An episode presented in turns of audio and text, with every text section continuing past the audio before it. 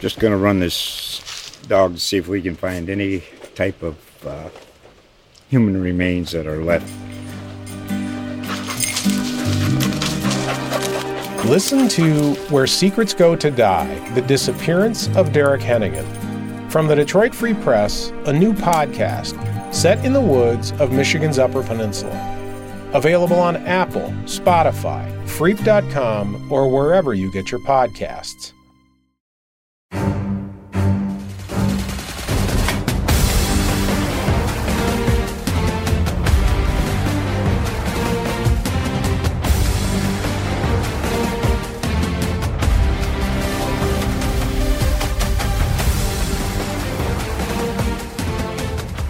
Welcome to the CL Brown Show. I am your host, CL Brown, columnist with the Louisville Courier Journal. On this edition of the show, I have joining me my former colleague at the Courier Journal, Kyle Tucker, who is now the Kentucky basketball beat writer at The Athletic, does an outstanding job. We're going to talk about where the Cats are now, where he thinks he could they could be by the end of the year, heading into March Madness and where they rank when pitted against some of the better teams John Calipari has had while Kyle has been the beat writer. But before we jump into the Cats, we're going to start with the cards in CL Sounds Off.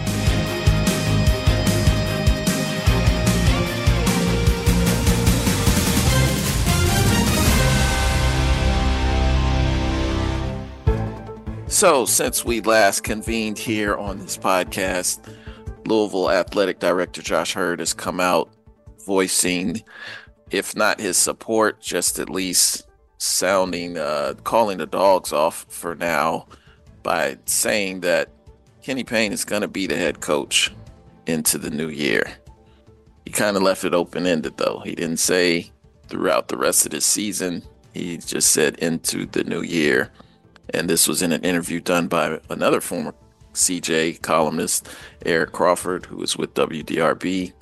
Uh, when he spoke to Eric, he did mention how really winning is the only way it's going to change the temperature right now surrounding Kenny Payne. And it is very hot. It is very hot. And I think something needs to be said about the the Louisville fan base. Some of you, not all of you, uh, I feel like they, I feel like they're losing some civility here. I mean, at the end of the day, Kenny Payne is either going to be retained or fired, regardless of how nasty you get on call-in shows uh, for post-game or morning radio shows or what have you. So let's keep it civil, folks. That's that's just a reminder. But in, in looking at the bigger picture of Kenny Payne's tenure and and what he's doing this season um, you're just gonna have to let it play out. I mean, every game cannot be a do or die situation, and this is what Josh Heird also alluded to and said he would not he would not put the fortunes uh, of whether he keeps a or fires a coach based on one game. You know, it's it's obviously the bigger picture where the program is headed, if there's any momentum being built, that kind of stuff. So, um, let's just let that man coach and things will happen as they should happen when they should happen. But outside of that, there's there's no way to rush this process. There's no reason to rush this process. And Louisville has a young team. They they've obviously had some growing pains. They've lost to some teams that on paper they should have beaten. Um, yes, all of that is true. But what is also true is I've seen them get better. You know, this is this is a better team than it was last year. Um, and you know, who knows what they can do in ACC play? The ACC is again, in in my opinion, they're, they're having a down year. Um, only a few teams at the top seem to be separated from the rest of the pack. With with the majority of teams in the conference, anything can go.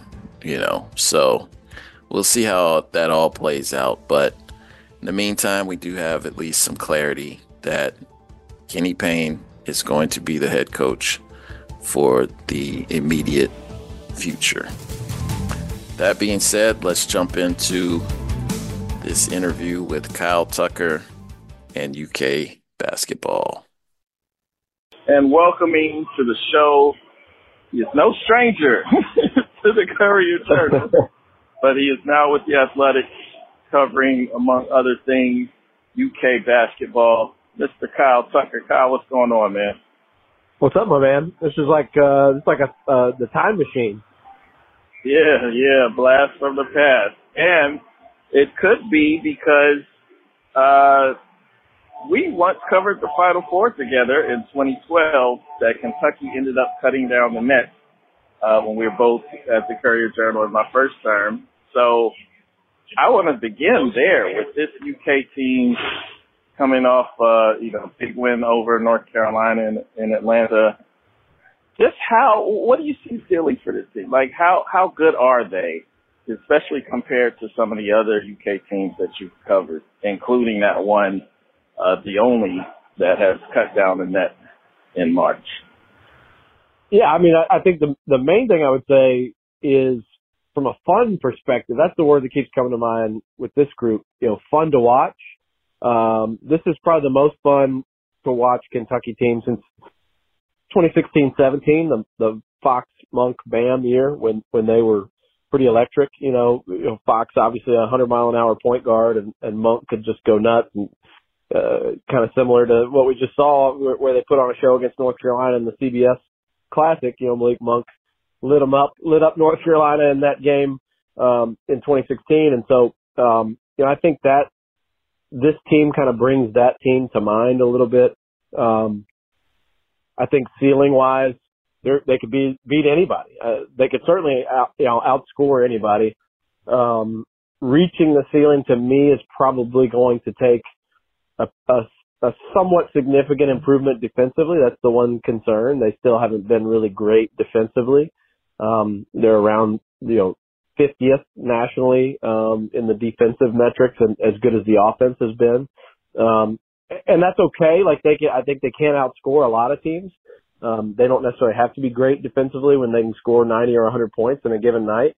You know, they just scored the most points ever scored by a Louisville opponent uh, at the KFC Yum Center. Um, not that Louisville's good, but uh, but they that was a record, and uh, you know they've been doing that to everybody. And so um, I think they have the offense to win it all. I think if their defense could get, you know, 10% better, maybe, uh, 20% better for sure, they, they'd be, um, I think one of the favorites going into March and they've got a long, kind of a long runway now, um, to figure that part of it out. So, um, I'd say ceiling is they could win the whole thing. I, I, I don't think that's a, a crazy stretch. There doesn't seem to be a, a totally dominant team in anywhere in college basketball right now. And, uh, we've seen sure. anybody get beat by anybody kind of across the board. So, um, with an offense as potent as they've got, I, I think the feeling's very high. Yeah, I thought that, uh, I mean, the way they can put so much pressure on a team because they have so many guys that can score. And they're not dependent. I know Reeves is leading the team in, uh, in scoring average, but they're they're not necessarily depending on him to carry them. You know, I mean, he he makes shots, but if he's not making shots, he didn't make a lot of shots in that Carolina game. At least, uh, what he finished with nine, and and most of that was in the second half. I think he was. I think all of it was in the second half, right? He was yeah. scoreless in the first yeah, half. I mean that's. And, uh,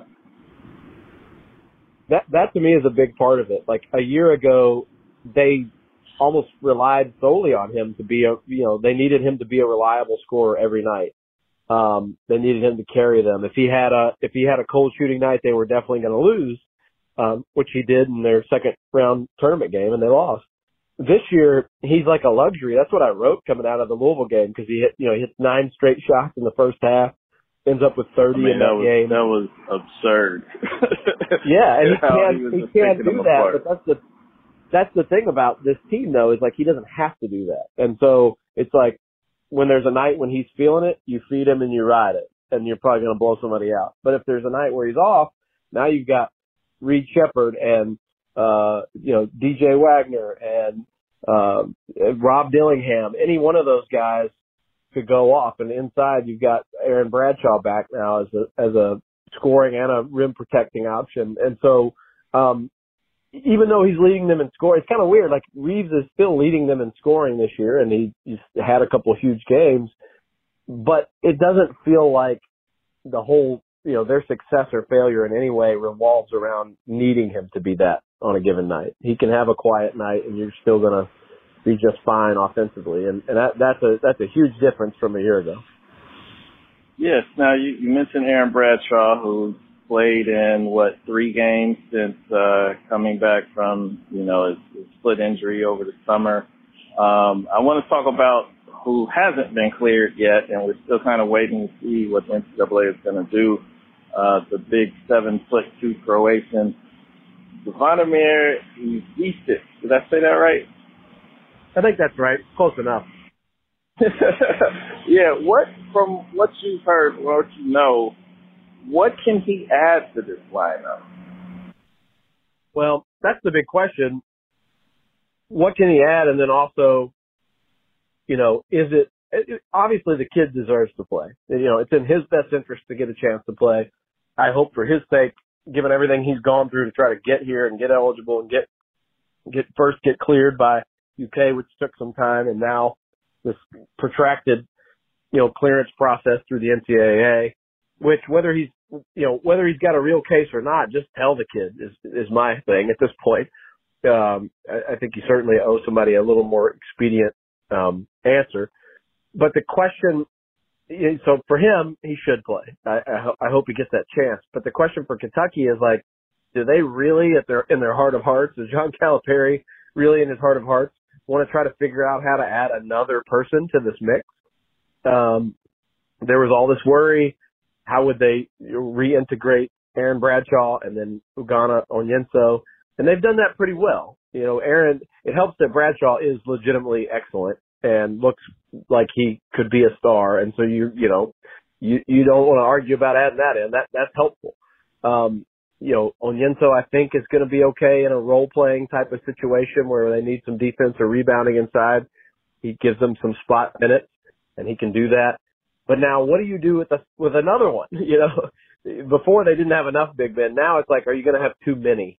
Um, and so that's what I really don't know. Like, if he is out there and he is good enough to play, how do you do that? How do you balance that? How do you work that in? Or as the season wears on and it gets into crunch time, is are these guys all going to actually be happy playing, you know, dividing their minutes three ways?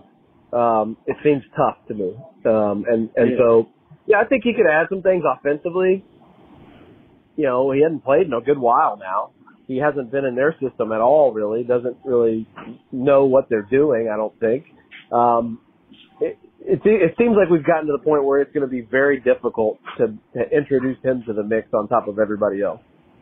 Yeah, yeah. So, I, I mean, I, I'm just asking you your opinion here, not not anything necessarily reported, but is there is there a chance this could go the way of a Shaedon Sharpe or or even an Enes Kanter who just didn't, you know, uh, actually, did they finally just deny him or he, he you know, he didn't get cleared? Yeah, Kanter. They're dragging it on and cleared. then, yeah, yeah. Do you, do you yeah, there was we the could whole, be in that territory? Yeah, I don't think. I mean, the, not so much Shaedon Sharpe. I wouldn't compare that situation only because you know that was Sharpe just basically deciding to to bounce, to not play, and then to bounce without ever playing. I think you know, uh, Big Z. We'll call him that to simplify our lives here. Yeah, I think he um, genuinely wants to play, and and if made available, you know, if that option was made available to him, would play. Um, I, I don't question his desire to at all. I mean, he's kind of gone through the ringer trying to get a get you know eligible to play. But I do think we're approaching a situation where if the NCAA is not uh, has not given him any answer, he's going going home for the holidays at the break to you know be with his family in Croatia because he's been away from him and this has been a real ordeal. And Cal talked about you know I wish I could keep him here, but the best thing for him is to get some time with his family. I think the, there's a very real concern and I think almost likelihood that if he doesn't hear you're cleared from the NCAA before he gets ready to come back to start the next semester at Kentucky, he's not going to come back because why would he? Um, you know, I just no, I was having I that think, same thought. Yeah. Yeah, I just think if if you can't, you're not going to go start another semester of college and start taking classes again to just be back in wait and see mode for an entire semester. Um, especially when your ultimate goal is going to be the NBA draft. Um, and he's probably going to be picked in this in the 2024 draft in June. Just go back, play with your pro club. You, you need reps. You need to get out there and play basketball. You can't really be stuck in this limbo of not playing basketball ahead of a draft where you need to still prove some things. So, um, you know, I, I think basically the deadline has become he, tell me something by the time the semester starts or I'm just going to stay here in Croatia. And I, you know, I, I don't think anyone involved would blame him at this point. Yes, yes. Uh, but they better hope they don't have any more injuries with their big. Yeah, no, that's point. It would. I, I, I think the the one nice thing for Kentucky though is that they have figured out in the first part of the season. You know, if one of the big guys goes down, if both of the big guys go down, they look pretty darn good with Tre Mitchell playing the five.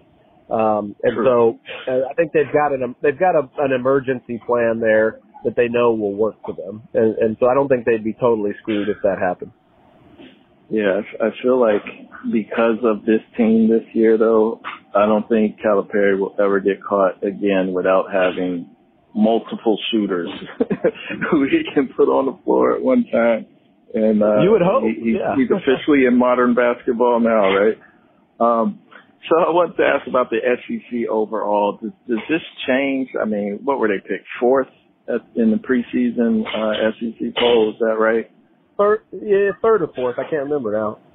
Yeah, an unusual spot. Tennessee. Yeah, yeah, exactly. Tennessee was picked to win it, right?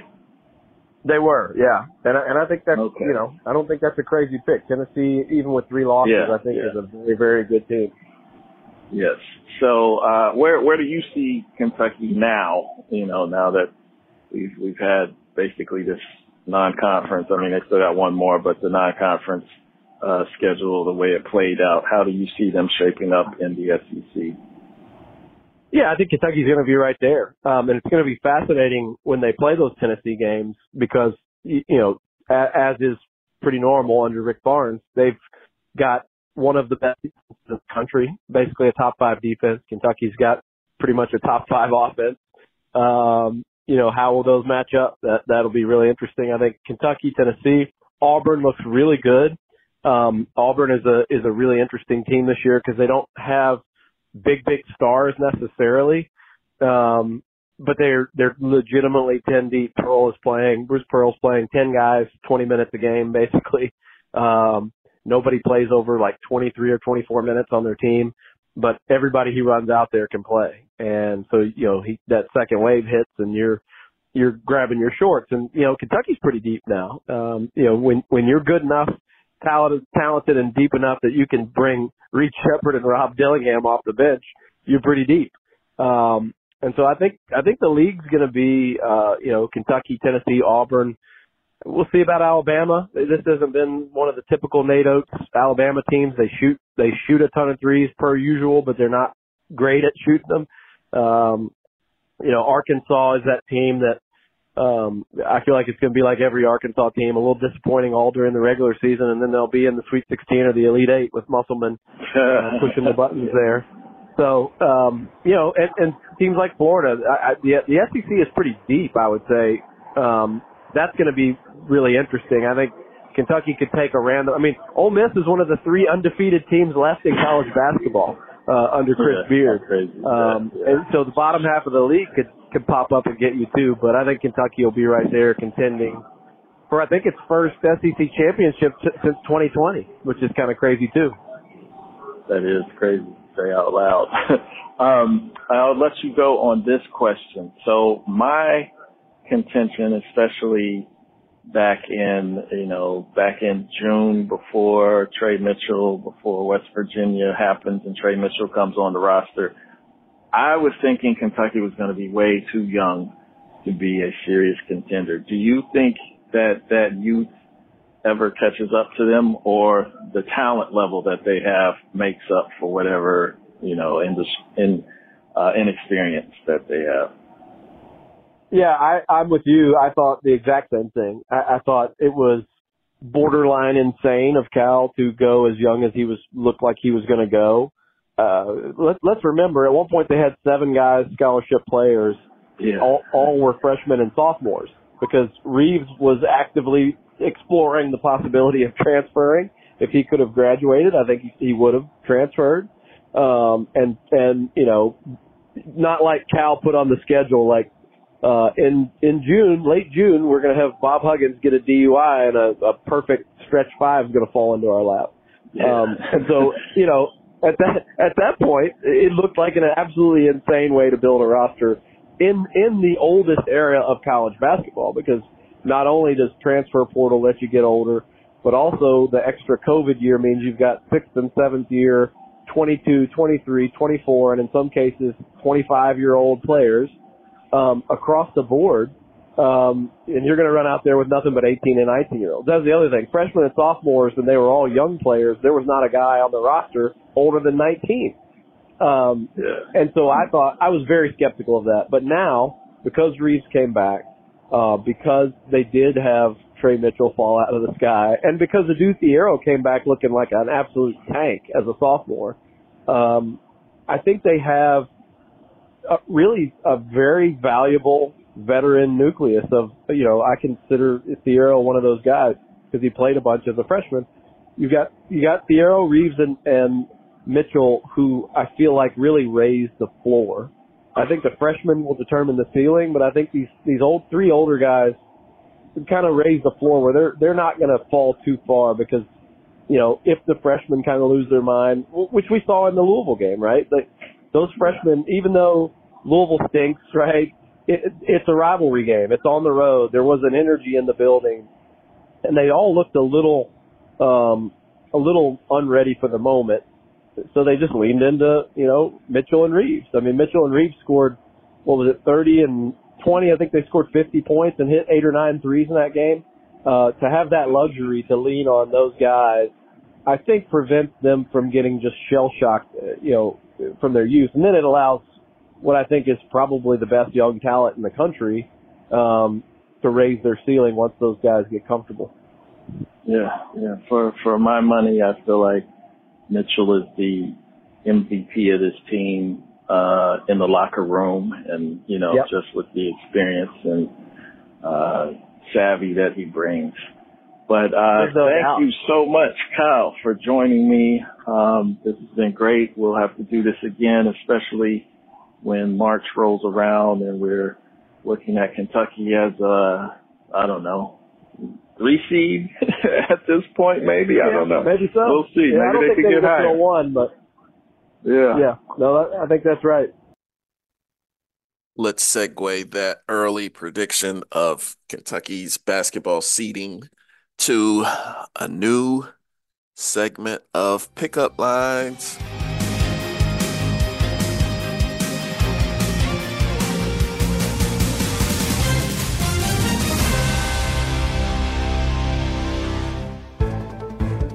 All right, so the last time we were at it was before the ACC championship game and I incorrectly picked Louisville in that game.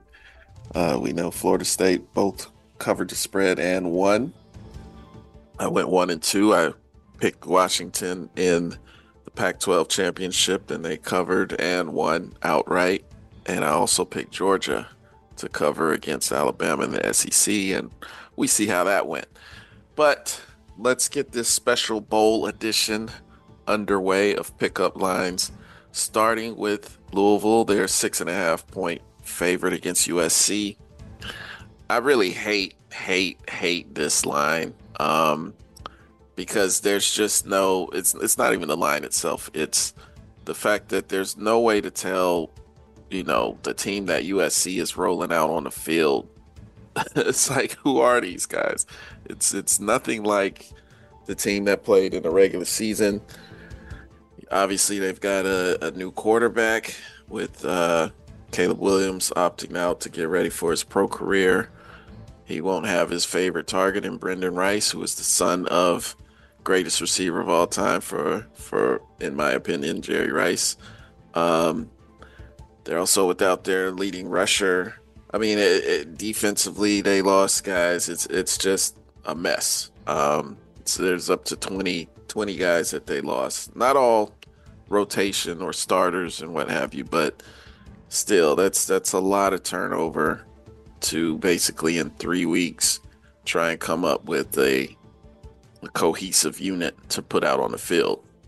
So, all of that being said, for this game, I'm taking the Cardinals because I do like what they have. They didn't lose quite as much. I mean, replacing Jawhar Jordan and uh, Jamari Thrash at receiver and Jordan at running back is is a task, but we've those guys basically played injured the last half of the season, and the we still saw the U of L offense be able to produce, uh, especially at running back where Isaac uh, Guerendo is is more than capable of still producing big plays, still helping that running game churn out a lot of yards. And Maurice Turner will get a lot more carries um, uh, as well. So let's just roll with the cards. Jeff Brohm is five and one in bowl games as a head coach. I, I think they will cover the six and a half, and and I also feel like USC, given what people expected of them at the beginning of the season to where they are now, motivation is always a factor in these bowl games, and I really just wonder what the motivation is for the Trojans. Uh, I, I don't really see it being that high. I think they're just going to show up to play. So we're going with the Cardinals, late at six and a half points. Next, let's move to UK catching five points against Clemson in the Gator Bowl. Um, here's a situation where UK, you know, they also suffered a few opt outs, um, most notably being Ray Davis at running back, uh, Tayvion Robinson at receiver. So, you know, their offense is going to look a little different too. Um, I, I, I tend to lean towards Clemson on this. I, I feel like, I, I feel like the betting public is really leaning into UK, but Clemson closed out the year strong. They they covered in four of their last five games against the spread. Um, I, I felt like they were just a better team. Now they lost some big names on defense from guys off opting out as well. Jeremiah Trotter at uh, Jeremiah Trotter Jr. at linebacker, Nate Wiggins who um, had a had a big game a year ago in ACC championship game at cornerback um, uh, who was also big on special teams for Clemson. Uh, so, you know, they're it's not like they're rolling in one 100% and, and whole, but I just I like Clemson. I like the way they played to close out the season after they had kind of been written off from from taking a lot of those losses earlier in the year, and um, yeah, I just I just trust them more in this game. So going with the Tigers in that one. And normally during the year I only made three picks, but I'm gonna give you four. We're gonna skip ahead to the college football playoff games that will be on New Year's Day. Alabama and Michigan. First up, Michigan is a one and a half point favorite. Even though I, I felt like Alabama came on after people left them out when they lost to Texas earlier in the year, and Jalen Milroe was still trying to find his way as a quarterback. We we saw them develop. We saw him grow before our eyes, and they became really strong.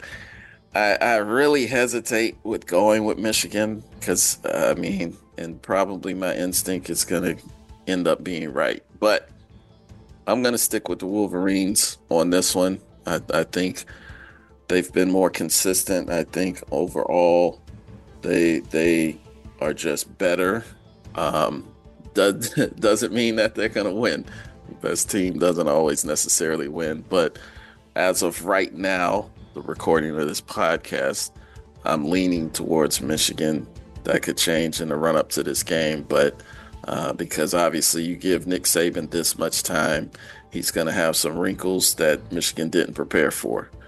Uh, but I also think Michigan, coming off of the way they lost last year to TCU in the semifinals, um, they've been waiting to get back to this moment. So uh, they added the the Georgia period to their practice um, to go along with the Ohio State period to their practice. So they they've been focused all year on getting back to this point and getting over this hump and getting to the title matchup. So I'm going to go with the Wolverines. We'll see. We'll see how this works out.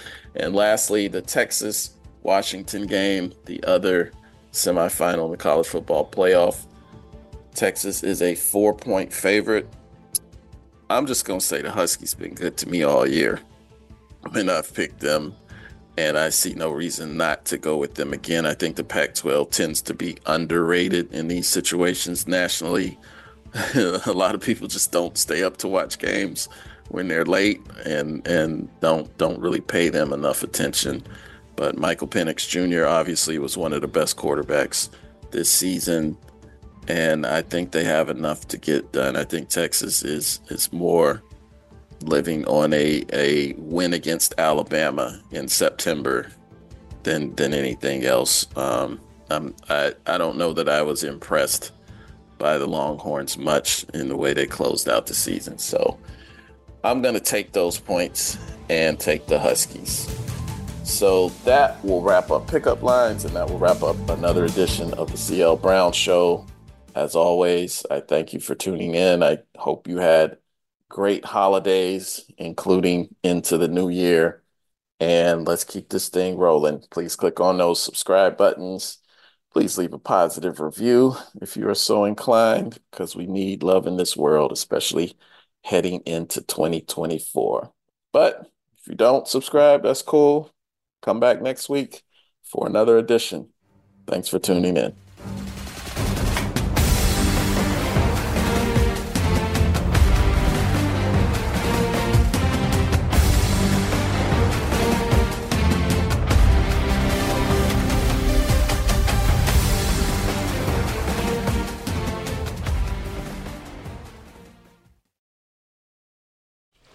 Just going to run this dog to see if we can find any type of uh, human remains that are left.